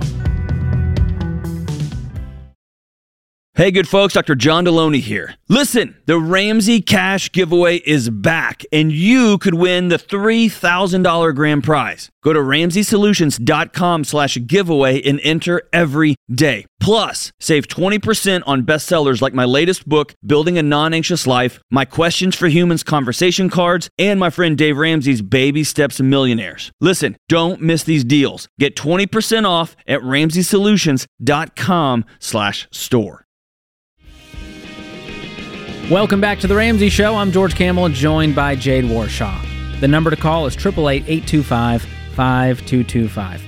Well, Jade, producer James introduced a very interesting article to us that delves in the world of politics. I'm not going to get political, but it also crosses over into our land of personal finances. So I thought I'd read it to you and see what you think about it. Yeah, okay. Read it. You ready for this? This is a Fox News headline.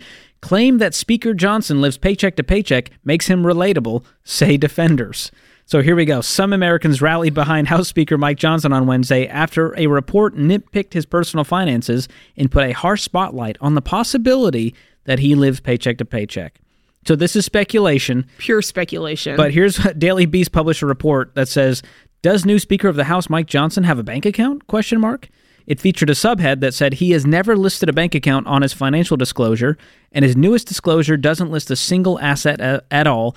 And apparently he has there's no record of him owning a single stock, no investments at all. That's crazy. It says this man is not on the grid. It says, of course, it's unlikely Johnson doesn't actually have a bank account. What's more likely is Johnson lives paycheck to paycheck, so much so that he doesn't have enough money in his bank account to trigger the checking account disclosure rules for members of Congress. Uh-huh. What's crazy to me is, like, number one, broke equals relatability. That's just sad. We need to change that. And that's basically why we exist here. Relatable. Wow. What I am thinking about, so I just Googled, because I wasn't sure, I Googled the salary for Speaker of the House, $223,500 a year. And he just got a raise here. So he just got that. To his credit. Yes, which is like, that's a lot of money. But I think sometimes people think if you're in the government, you're automatically like wealthy, blah, blah, blah. But there is that stat, George, that says a third of Americans who make $250,000 or more live paycheck to paycheck, which in my opinion is really sad, because at that point, your salary is up in the upper, at least 7%.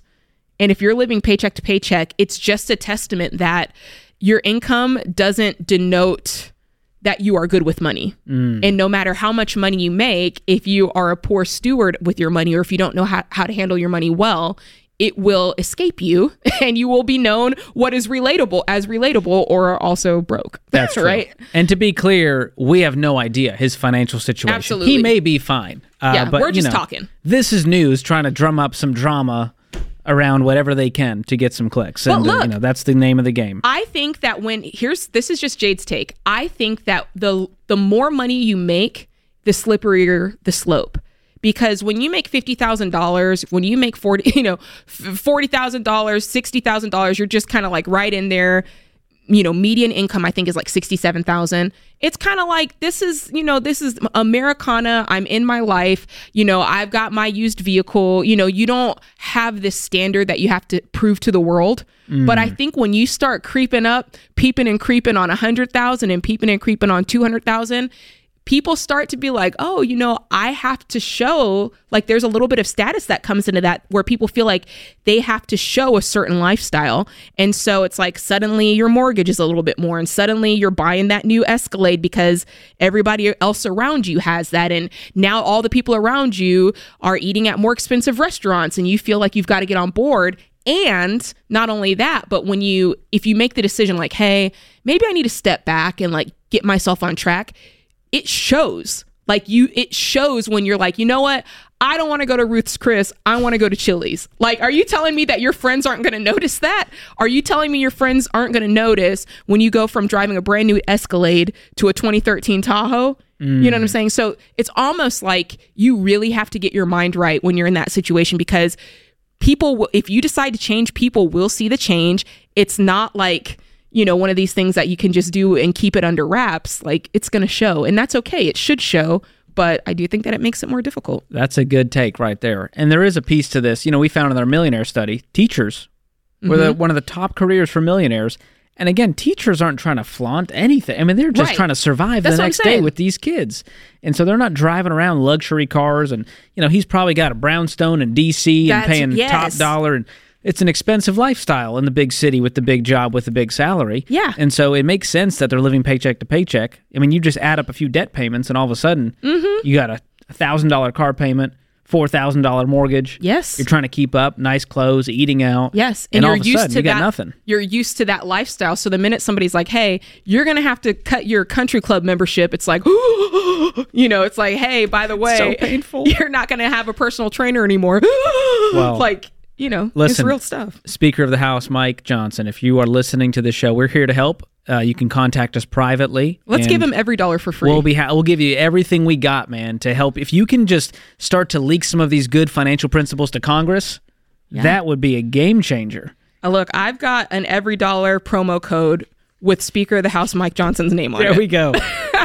But I hope none of this is true. I hope he lives a fine financial life and he just isn't, you know, trading stocks, you know, very shadily like those Congress members who know a little too much about what's going on to be trading stocks. I think I'm for that getting shut down, Jade. Absolutely. That's my political take. Again, this is just George and Jade talking. This is speculation. None of this is fact. But hey, speaking of the government, let's shift to something very happy. This is exciting. In honor of Veterans Day, for those that have served, we're giving away Financial Peace University to 10,000 veterans, totally free, right now through Monday, November 13th. So FPU, if you don't know, is the proven fastest way to beat debt, to build wealth. It's helped nearly 10 million people, and we love our service members out there. So if you're a veteran, you want to take FPU for free on us, go to RamseySolutions.com/veterans and fill out a very simple form. And if you guys could help us get the word out, I know every single one of us knows that we have a veteran in our life that we love. Please share that link with them and tell them to get it. RamseySolutions.com/veterans is the way to get it. Thank you so much for that. There we go. We ended on a happy note. We did. Budgeting is always a happy note. I love it. All right. We have time for a quick call. Let's get to Shanna in Portland. Shanna, what is happening in Portland, Maine? Good afternoon, guys. Thanks for taking my call. Sure. I wanted to get your take on a question that my boyfriend and I have had for a little while, which is getting married financially beneficial for a couple that owns a business together? What does that have to do with it? It really is not. We see marriage as a contract. We feel like we are committed. We've been together for 8 years. This sparked up when we told our accountant that we wanted to start a business together. And he said, I'm not a marriage counselor, but this would be easier if you guys were married. And well, not only easier, but safer for both of you. And I guess that's my question. Like, why would it be safer, and what is your take on that? Or what the heart of the question is strange, because it's like, well, if there's a financial benefit, I guess we'll get married. That's just a weird way to go about it.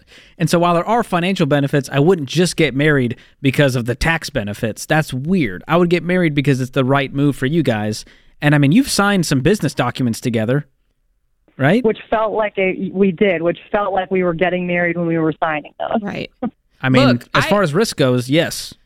If you called in here and you were just like, hey, me and my boyfriend, blah, blah, blah, blah, blah, we have this business, we have this house, trust and believe, I'd be like, y'all need to go ahead and get married. And my attitude behind that would be more for the safety and benefit of both of you. I mean, you clearly love each other. You clearly want to do your life together. So that, in my mind, George, goes without saying. But in this case, if you're going to be in a business together, heaven forbid something should go wrong with your marriage.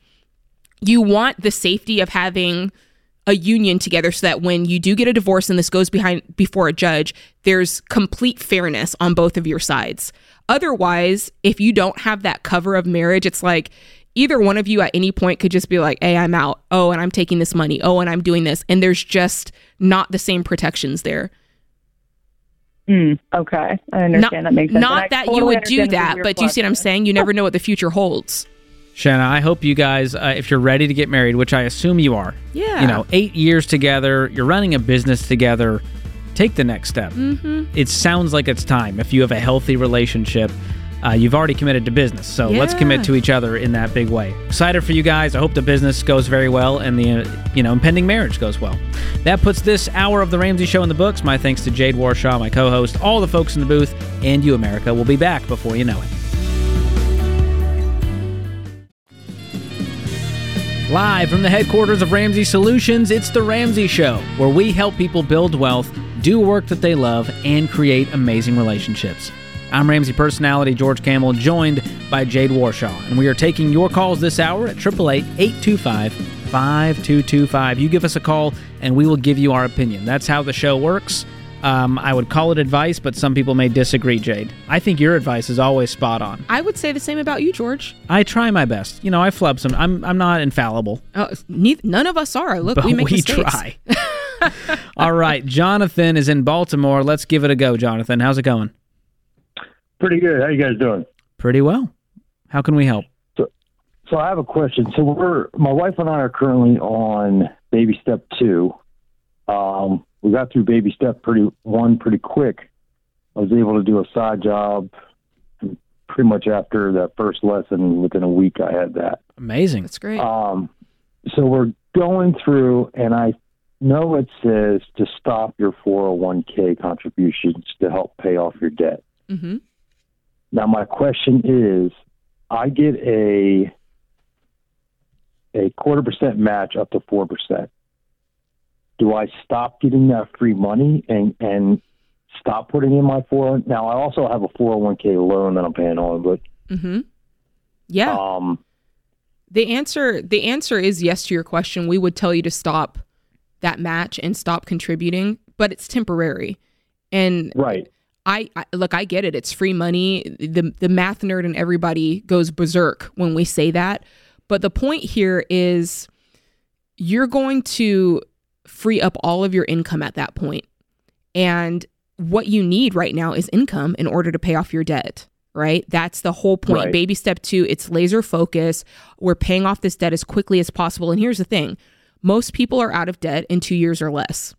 And then at the end of that, not only after you've built up your savings, not only are you going to be investing 4% with a match, but you're going to add 11% to it. And you're going to do that for the rest of your working job.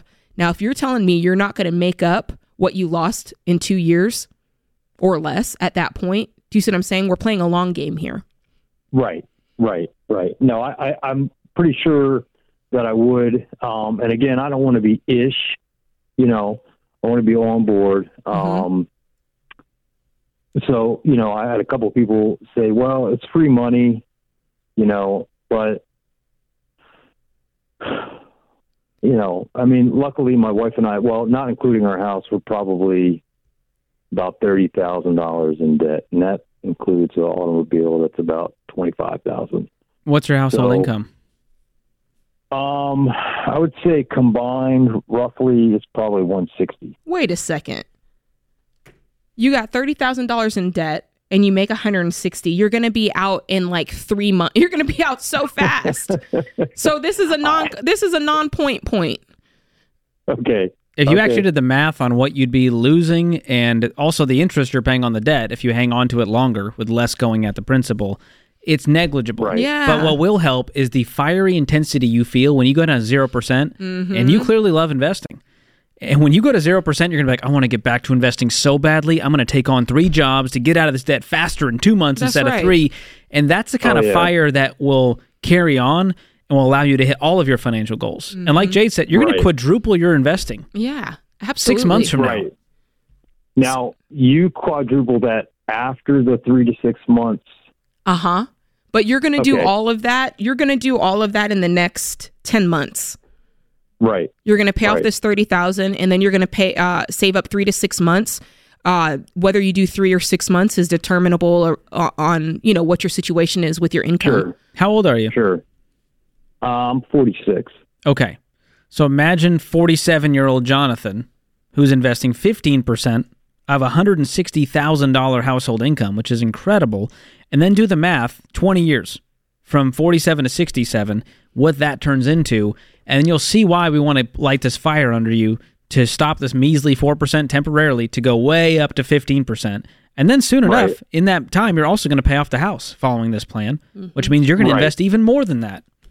In your greatest wealth-building years, when you have the highest income and catch-up contributions, after you hit 50, you're going to be crushing it. Mm-hmm. So I would ignore your friends saying, dude, you're an idiot if you don't take the free money. Because guess what? They're probably broke, man. Yeah, and I was about to Look, I don't want to assume. They're idiots. We don't know that. But they could be very wise billionaires for, I don't know, your friends. That's right. They're probably great people. But the point is, I liked what George said, and I think it's so true. When you go through this process, you do need to feel a little bit of that ouchie, like that sting, like, duh, why did I do that? Yeah. You know? That's the lesson learner right there. I started 401k when I was much younger, but then through whatever reasons, it got emptied out, and I restarted a few years ago, and I've been watching that number now. Granted, it hasn't been growing like it was before, but it is an ouchie to me because, as I'm getting older, I'm like, I want to be able to retire at a reasonable age. And so it is a little bit of an ouchie to me. Well, Jonathan, you just taught the lesson for us, because here's what happens when you start investing before you've paid off your debt and before you have an emergency fund. What happens is your investments, your retirement investments, become your emergency fund. It becomes the thing that you dip into when you need a little bit of extra cash. And like you said, you start a Roth, you take the money out. You start your 401k, you take a 401k loan. And that's why we teach it this way, because that way you're on the firmest financial footing that you can possibly be on. You've got no debt, right? So the money that comes in is yours. Then you've got this money set aside that's totally liquid. It's 3 to 6 months of expenses in case you do fall on hard times where it's like, okay, look, I have to get a new refrigerator. And suddenly you can just pull it from that money as opposed to having to dip into your 401k where you're then laden with fees and penalties. Does that make sense? Right. So that's the thinking behind all of this. And I love that you called in, because you're kind of a prime pupil for this, because I think I heard you say that you do have a 401k loan out already, right? Yeah, we bought our house last December, and we had 2 dogs, and it didn't have a fence. Mm-hmm. So I borrowed out of my 401 so that I could put the fence up to protect the dogs. Mm-hmm. I'm sure I probably could have done it myself, but still, so I am paying on that. So I still have to, they'll deduct that from my, it's a biweekly payment that I think it's like $78 or something like that. Sure, but doesn't that suck to... Here's the thing, you just told us you're so sad missing out on the free money while you just robbed your 401k and unplugged the growth. It's part of the... And I didn't realize this. And we started this small group here at our house. We're hosting it. And, if I had known a year ago that it said, don't borrow from your 401, because it's a, I don't want to say it's a lie, but they say, borrow from yourself and you pay yourself back interest and everything. But in reality, that money isn't there, so it can't really grow. Exactly. Well, here's the thing, Jonathan. It's all shortcuts, and if it's a shortcut, you got to run far away, man, because it's going to end up with you being broke, regretting it. So I have full faith in you. We love you, man. We're cheering you on this debt-free journey. Hey guys, are you ready for the secret to help you reach those money goals that you've been dreaming about? It's simple. You got to get on a budget. With our budgeting app, EveryDollar, you'll get intentional with your money and build the habits that will make those dreams a reality. And we'll be with you every step of the way, from your first budget to that retirement home on the beach. Download EveryDollar for free on the App Store or Google Play. Remember, today, download EveryDollar for free on the App Store or Google Play today. Welcome back to The Ramsey Show. I'm George Kamel, joined by Jade Warshaw. Hey, if you are already starting to think about the holiday season and shopping for the loved ones in your life, check out our $12 sale. That's a killer deal on some of our best-selling books like The Total Money Makeover, Baby Steps Millionaires, Own Your Past, Change Your Future, just $12 each. And when you go to RamseySolutions.com/store, you're going to see some fun new things too, including my brand new book, Breaking Free from Broke, which is now on pre-sale. Our friend Rachel Cruz has an awesome new kids book called I'm Glad for What I Have. There's the 2024 Ramsey Goal Planner featuring our very own Jade Warshaw in there. And so you can go check all of that out at RamseySolutions.com/store. And while you're there, we've got the Ramsey Christmas Cash Giveaway. You could win up to $5,000 and enter daily for more chances to win. So lots of fun things to do on that website, but you got to go to make it happen. RamseySolutions.com/store. Courtney joins us in Indianapolis. Courtney, welcome to the show. Hi, thank you so much for having me. Yeah, how can we help? So I am wondering what I should do with my apartment lease renewal when I could potentially be getting married next year. Ooh, potentially. This is it's a variable here. So we know it's happening. Are you engaged? Well, no, not yet, but I'm not completely delusional.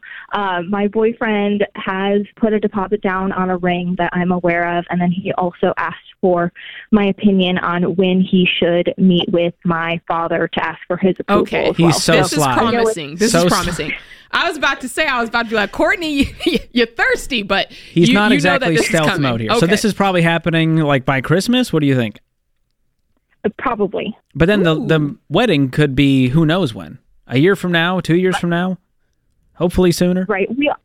My boyfriend and I have discussed sometime next summer, maybe even in June.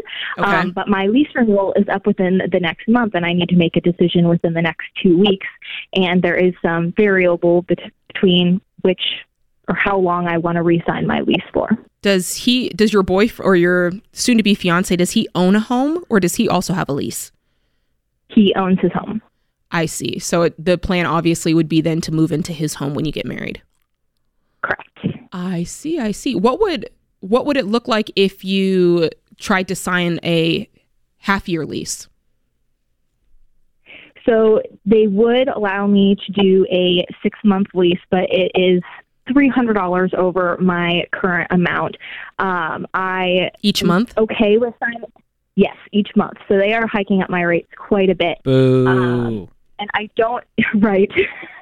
I don't necessarily plan on moving per se, and it does seem like the 6-month would be the best option, mm-hmm. but I would also probably have to live here for slightly longer than those 6 months, and who knows what the options and costs are going to be if I have to sign next year. And I do have a friend who said that I could live with her during the meantime if I needed to get out of my apartment before officially getting married, but there are just a lot of variables at play here. So if I'm you, I don't want to jump the gun, right? But it sounds like you guys are having real conversations about when you will be married. So it doesn't feel like it would be out of bounds for you guys to sit down and go, okay, here's what we're really up against.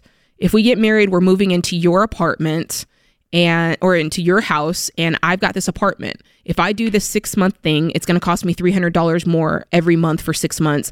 I really don't want to live with my friend. It sounds like you guys have to do some actual like schedule planning on this, because if he's waiting, do we know if he's waiting because he just wants to do a really romantic Christmas proposal? Is he waiting because he's still saving up money for the ring? Like, I feel like there's more conversations to be had in order to really inform this decision and make the best decision. Okay.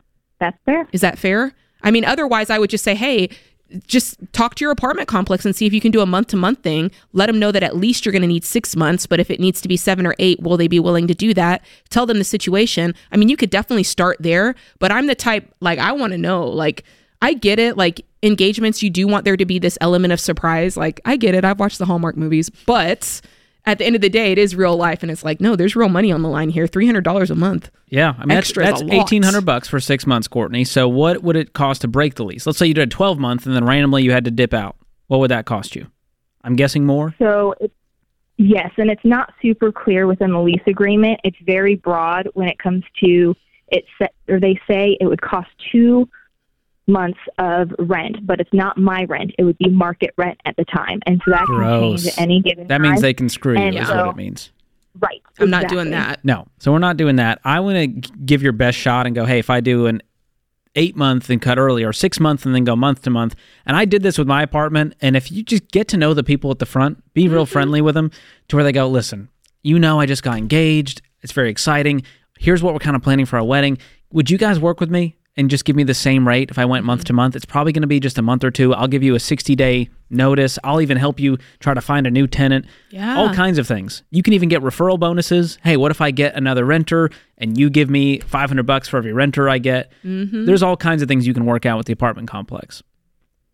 But be firm and kind and real friendly. Thank you so much, Courtney. Good luck on the impending engagement. I'm excited for her. Courtney had to dip out on that one. She dipped. She was so excited. She was like, I'm going to go right now. All right, let's get to JB in Memphis. What's going on, JB? Hey, so It's a pretty weird question. I've got about $15,000 saved up right now, okay, and I've got about $10,000 left on my car payment. Uh-huh. But my grandmother left me her house, and she passed away not too long ago. So now I'm kind of stuck on the point, well, do I either want to renovate her home for me to move in after I graduate college, or do I want to go on and pay off my vehicle? I'm paying off the car today. The renovations are, I mean, where are you living now? In my parents' home. How long can you live there? I mean, there's not really a set time, I guess, until I graduate college. Okay. But she left this house to you specifically? Yes, sir. 100%? Yes, sir. And you want to keep it and live there? Yes, sir. Yes, okay. Sir. It's a four-bedroom. Okay. So my plan would be, I'm going to pay off all my debt. Is it just the car loan? Yes, sir. So that's gone tomorrow, and you still have $5,000 left, and that's going to start your fully funded emergency fund. So let's get 3 to 6 months of expenses. Then we can begin figuring out what's it going to cost to renovate grandma's house, and how do I cash flow that, and then step into that with a lot of peace and a bunch of cash in the bank. Okay. Are you working already? Are you going to school? Yes, I'm going to school online and working full-time. Good for you. What do you do full-time? Around $50,000 a year. $15,000 a year? You said 50? No, 50. 50? Awesome. Doing what? Yeah, what are you doing? Working for the city of Oxford, Mississippi. Fantastic. That's great. So, and is that the long-term game plan? No, sir. I want to go to school to be an educator and hopefully pastor a local church. Okay. Wonderful. So we got a lot of goals ahead of us, man. Mm-hmm. Yes, sir. I like it. So is your goal ultimately, are you planning on fixing up this house and getting roommates that'll pay rent with you? Or what's the goal? Because 4 bedrooms is a lot. I've been dating a girl for the past 4 years, so hopefully proposing in the next year. I've already bought a ring. Okay. It's just really sitting down and taking the time with her parents. Love it. And then... You're like a fully grown adult at 18. I'm impressed, man. Look, Jade Warshaw never could. This man knows what he wants. Yeah, I love it. Grandma set you up. That's great. I'm happy for you, JB. Yeah. So I think we work on a game plan, even if it means if you're going to move out of the house and rent for a little while, that's okay to get some footing under you and get some independence while you save up and renovate this house. Or if it's ready to live in and you renovate it as you move, but do it at the speed of cash, that's fine. But I would pay off my car first and have a fully funded emergency fund before I stepped into this home ownership journey. Okay. All right. Thank you. It sounds amazing. That's the best we've gotten today, Jade, is that it sounds amazing. That's what we aim for. We rarely hit it. So thank you, JB. We hit the mark on that one. Happy for you, man. That's a pretty cool thing, cool legacy for grandma to leave. That's the kind of grandpa I want to be. I know, right? We didn't even ask what the house was worth. Who knows? $1 billion, maybe? Could be. Who knows? If it's in Memphis or Oxford, could be a pretty penny over there. This is The Ramsey Show. Give us a call at 888-825-5225. We'll be right back. Do you listen to The Ramsey Show for motivation? Want to know what's even more motivating? Attending a Ramsey event. If you're looking for the ultimate motivational experience focused on helping you eliminate money stress, you need to be there this weekend, May 10th and 11th, for the Total Money Makeover weekend. When you join us at the Ramsey Event Center in Nashville, you'll learn how to create new, healthy habits that will radically change the way you handle money. You can get out of debt. You can build wealth. You can have the retirement of your dreams. Me and all the Ramsey personalities will be there live in person to guide you, and we're doing live Q&As throughout the weekend so you can get your questions answered. Look, you can keep losing sleep over money stress, or you can choose to say, I've had it. If that's you, use the code 50OFF to get $50 off standard level tickets at RamseySolutions.com/events. Don't wait. It's happening this weekend. Welcome back. This is The Ramsey Show. I'm George Kamel, joined by Jade Warshaw. The number to call is 888-825-5225. Kayla joins us just up the road here in Nashville, Tennessee. Kayla, welcome to the show. Hi, yes. I just had a question. We just got out of a Chapter 13 bankruptcy and are completely debt-free, but just kind of unsure where to go from here. When was the bankruptcy? It was 2 years ago. We ended up selling our house and paid everything off. And then we have about $25,000 that came back to us after everything was paid off. Wow. Wow, that's intense. How are you feeling after all of that? Relief, but also obviously we got into that situation because we were not making great financial decisions, so I don't want to go back there. So just trying to, we haven't touched a dime, just kind of sitting where we're at and unsure kind of where to go from here. Can I ask a question? It's a little bit of a past question, but when you filed for bankruptcy, what sort of debt was it? Like, was it medical things that you just felt like you couldn't avoid, or was this, hey, we were just racking up credit card debt, we weren't paying attention to our money? Can you kind of walk us through what led to that? What sort of habits? Yeah, it was mostly, just being honest, not paying attention to our money. We became parents very quickly and adopted 8 children at pretty much all at one time. Say 8? So oh, wow. Kind of rocked our world a little bit. 8 children? So we needed a bigger car and just, you know. Pause, Kayla. Did you say you adopted 8 children? 10 people. Yes. Holy moly. At the same time? Yes. She just sped past that like it was no thing. My goodness. Wow. Okay. So we just got, life kind of, got the best of us and just trying to figure out, how to budget with this many people. And we're very confident in that now. Not struggling whatsoever. We have a nice income. What is the income? We make about $240,000 a year combined. So you and your husband both work. Is it pretty split down the middle of what you both bring in, or is one of you a major breadwinner? He would be the major. He's right about $200,000, and I have a business that I have taken a step back from. However, it's fully functioning. So I stay home with the children, and we have that. Okay, that's what I was getting at. I didn't know if one of you stayed home with the kids. Okay, very cool. Yes, so you've got this great income. You've got $25,000 that you've got sitting there. Is that enough to call 3 months of income? No, that's about 2 months at this point. That's about 2 months. Okay. Yeah. And when I say income, I mean, when we talk about 3 to 6 months of expenses for your savings, that's your basic budget. It's not all the bells and whistles. It's like, hey, this is just what we need to keep the clock ticking, right? Mm-hmm. Okay. So would you call that 30? Closer to 3 then. Yeah, we're probably closer to 3. Okay. So for the next few paychecks, we use that to bolster that emergency fund. Maybe you got 8 kids. It may need to be 35 or 40. I may have 6 months. Because I would. One of those kids has a health emergency and boom, there's a bill. So figure out what that number is. Start looking at, are you guys doing a monthly budget since bankruptcy?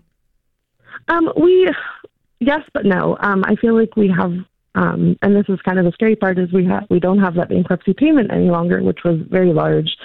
So I don't want to go back to using that. I obviously want to put it towards something. So that's kind of we're going to help you get on a budget. We're going to give to you a year of our Every Dollar budget with all the premium features. It's going to connect to your bank. It's going to show you a financial roadmap.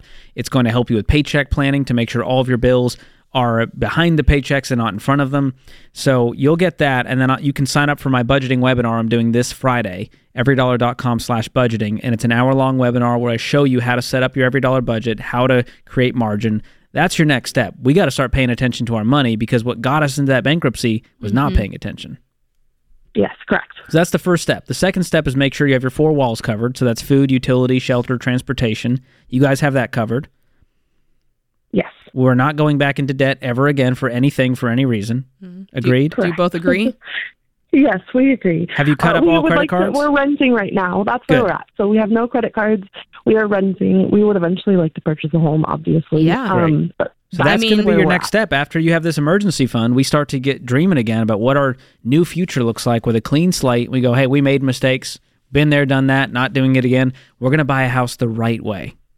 And you know what that means? It's going to take a long time. It's probably going to take, 3, 4, 5 years to get that down payment. Making $240, if you can live off 60, 70, 80, 90, you can start shoveling away money into a savings account and buy a house. Even if living off 100 with them, if they can take 140 a year, you're going to be in a really good spot. But that's where the budget's going to be so helpful because it's going to show you how much margin you should and could have if you follow the budget. Okay. And with no debt payments, you're going to get there in no time. So, does that help you at all?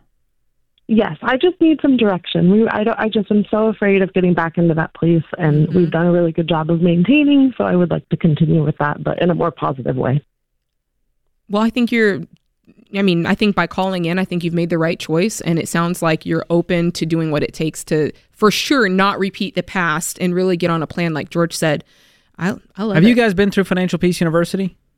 We have not. So I'm very new listener. I'm very intrigued, but just got my husband on board. So we are ready to try all the things. Okay, well, hang on the line. I'm also going to gift you Financial Peace University. This is going to be a game changer, but you and your husband need to go through it together. This is not a Kayla goes through this on her own.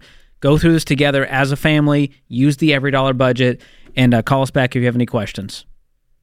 I hope to see a beautiful redemption story out of this. I love that.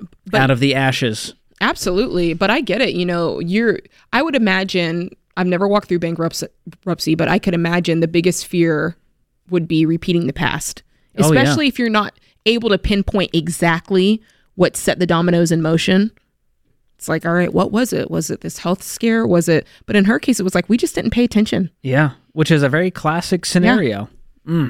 All right. Let's go to Daniel in Omaha. Daniel, how can we help today? Hey, guys. Thanks for taking the call. Yeah, what's going on? Yeah, so I have, I guess I kind of call myself a lurker. I can always listen to Dave Ramsey and never really actually practice it until recently. I had a recent life change a few months ago, finalized the divorce. Mm. We have a 2-year-old daughter, so I guess kind of part of that process, I guess, while I'm now on baby step 2, is I've been thinking about kind of getting life insurance that way if something were to happen to me. Yes. Things are they're set up for her in the future, and obviously I have some ownership shares in my business, so I've got a trust already set up. So I guess there's should I wait until I'm paid off all debt, or is life insurance something I should consider now? Daniel, I love that you're asking this question, because by you calling in, you're going to help a whole bunch of folks.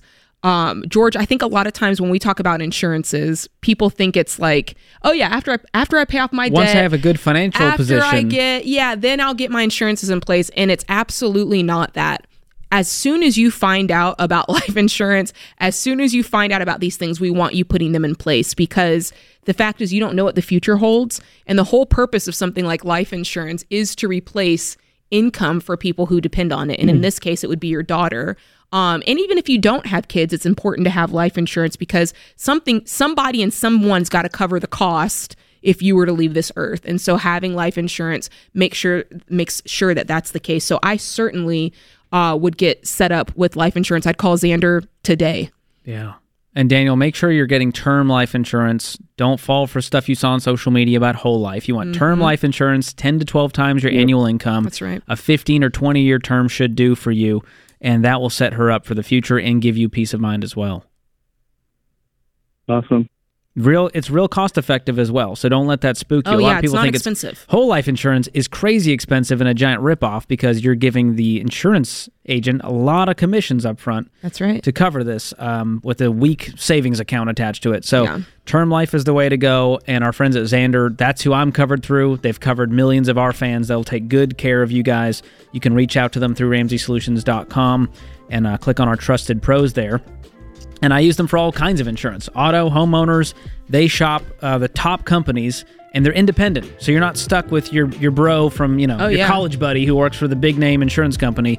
They'll find you great coverage at a great price, and it is worth it. I sleep better at night knowing Whitney will be just fine if something should happen to me.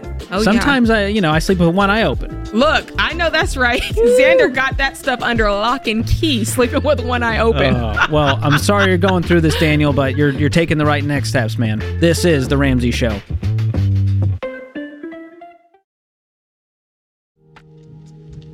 Welcome back to The Ramsey Show. I'm George Kamel, joined by Jade Warshaw. Our scripture of the day, 2 Timothy 1:7. For God gave us a spirit, not of fear, but of power and love and self-control. Thomas Stanley said, millionaires are risk takers, and they don't become millionaires until they're 40 or 50.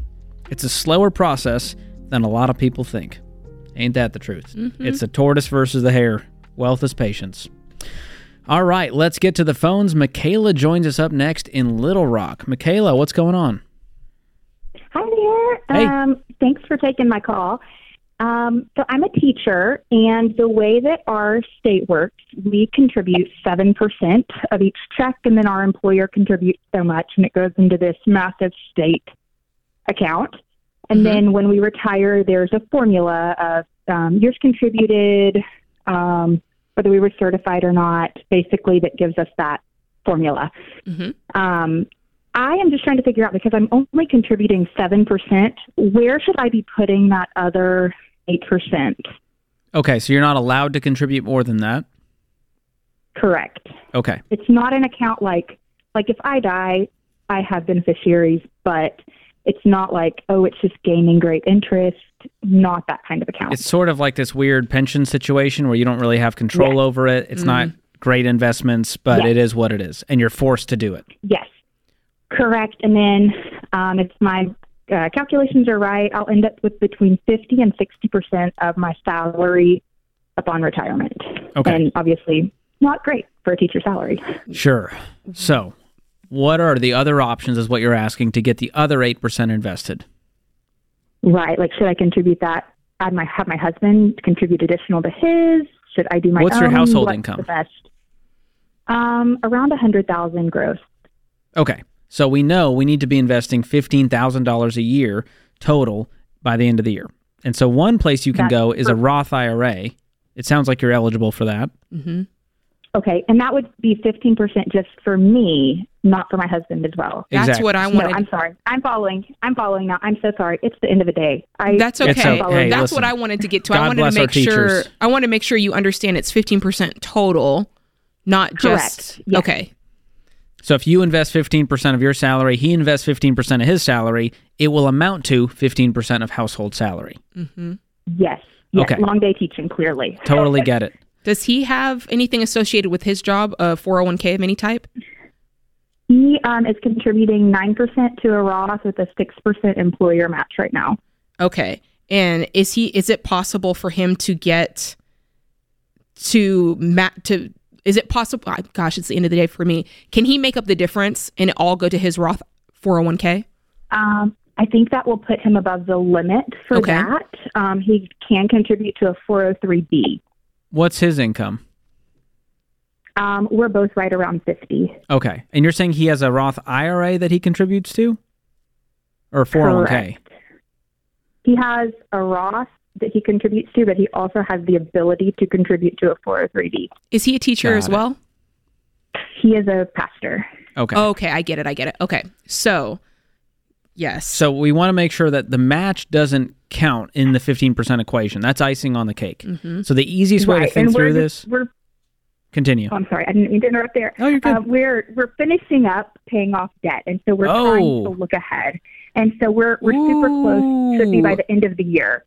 Michaela, this changes the whole donut here. We're talking about sprinkles. We need to pull it back. Come on, George. So let's pay off let's pause, and we're going to pay off the debt faster if we go down to 0% temporarily. Now, it sounds like you can't go down to 0% with your situation. I can't. Okay. Correct. So you're stuck doing that, but he can stop contributing the 9% of 50K, which is going to free up some money to throw at the debt. He'll be back to it in no time. In fact, when he's back, I want him investing 15%. So the simple way to think through this, once you have no debt and a fully funded emergency fund of 3 to 6 months of expenses, and here's the strategy you need to rattle off to him. Match beats Roth beats traditional. So if either of you have a match, that's where we want to start investing, up to the match. Okay. Beyond that, let's go to all the Roth options that we can and max those out. If we're still not at 15%, then we can go to traditional accounts. Okay. And so that might be for him the 403B if he doesn't have a Roth option, or can you contribute more to your school situation if necessary? Sounds like you won't get there. Mine is just what I'm doing, so I should do something either tack onto his or something separate. Well, once you both max out a Roth IRA for the year, you're probably going to be right there. Okay. So I wouldn't worry too much about that. But that's the simplest way to approach it. Match beats Roth beats traditional. Okay, perfect. Awesome. Absolutely. Good luck on the debt payoff and getting back to investing. It sounds like you're excited about it. God bless our teachers. I know, right? All right, I think we got one more in us, Jade. Let's do it. Joe is waiting in San Antonio. Joe, welcome to the show. What's happening, guys? Thank you so much for taking my call. I love your show. You guys are incredible. Oh, thank you. We're honored to have you. How can we help today? I think this is a no-brainer, but I'm still going to ask because I'm old and semi-senile, and I don't want to make a mistake. Well, you know, you're self-aware enough that tells me you're still here with us. I just don't want to make a mistake at my age. I'm 69 years old. My wife and I are both retired. We live off of Social Security. We have no debt at all. My house is worth probably $800,000. Mm-hmm. We have no credit cards, no car payments. We're debt-free, right? Right. Do you have any retirement? No, that's all we live off is the Social Security. And how much is that every month? That's like $3,500 a month. Okay, $3,500 a month. No nest egg. Got it. Well, there's a nest egg, but... Well, how much is it? I don't touch it. About $100,000. Okay. Okay. And what's the question? So what I want to do, I have the opportunity. I live on 2 acres. I have a big shop in the back that I'm not using all, and I was thinking of converting that into a, what do you call it? I can't think of it. Little apartment. Oh, can't think of the name right now. Anyway. So just adding on. I was thinking about taking out a, I'm sorry, what's that again? You're just adding on an extra room? Yeah, but it's not a part of my house. It's on my property, but it's on my shop in the back of the property. Okay. Or next to it, one or the other. Approximately 600 to 1,000 square feet. I haven't really decided. Okay. But I want to know, since I don't want to touch that nest egg, should I take a first lien loan out on my mortgage? No way, man. Why would you do that? Because I can get a write-off. I can use gosh. No. Oh. Joe, you know who says I'm going to do it for the write-off? Broke people who don't understand how taxes work. You're going to put your home at risk, go into debt after being completely out of debt at 70 years old for a write-off? Yeah. You don't need it. How much is it going to cost? How much is it going to cost? Get my brain straight. What's the addition going to cost? What's the addition going to cost you? Roughly between $50,000 to $60,000. And what's it going to do for you? Yeah, what's the purpose? Well, they'll bring in roughly an extra income, anywhere between $1,200 to $1,500 a month. How do you know someone's going to pay $1,500 a month for a 600 square foot spot on a farm? Pretty proven. By who? It's going to happen. I'm not worried about that. Okay. Joe, but think about this: the ROI in this thing. Let's say $1,200 a month. 12 months a year. Let's say that's all pure net profit. You never have in a single expense, which is a lie. That's $14,000 a year.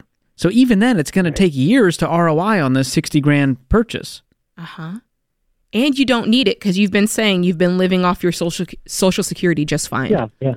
And I think it's going to cost more than that to get this thing up and running. I do too. It just may. I mean, plumbing. It may take around electricity. That's what I'm saying. HVAC. But Yeah, exactly. No, I've already done all the figures, and it can get up there. Yeah.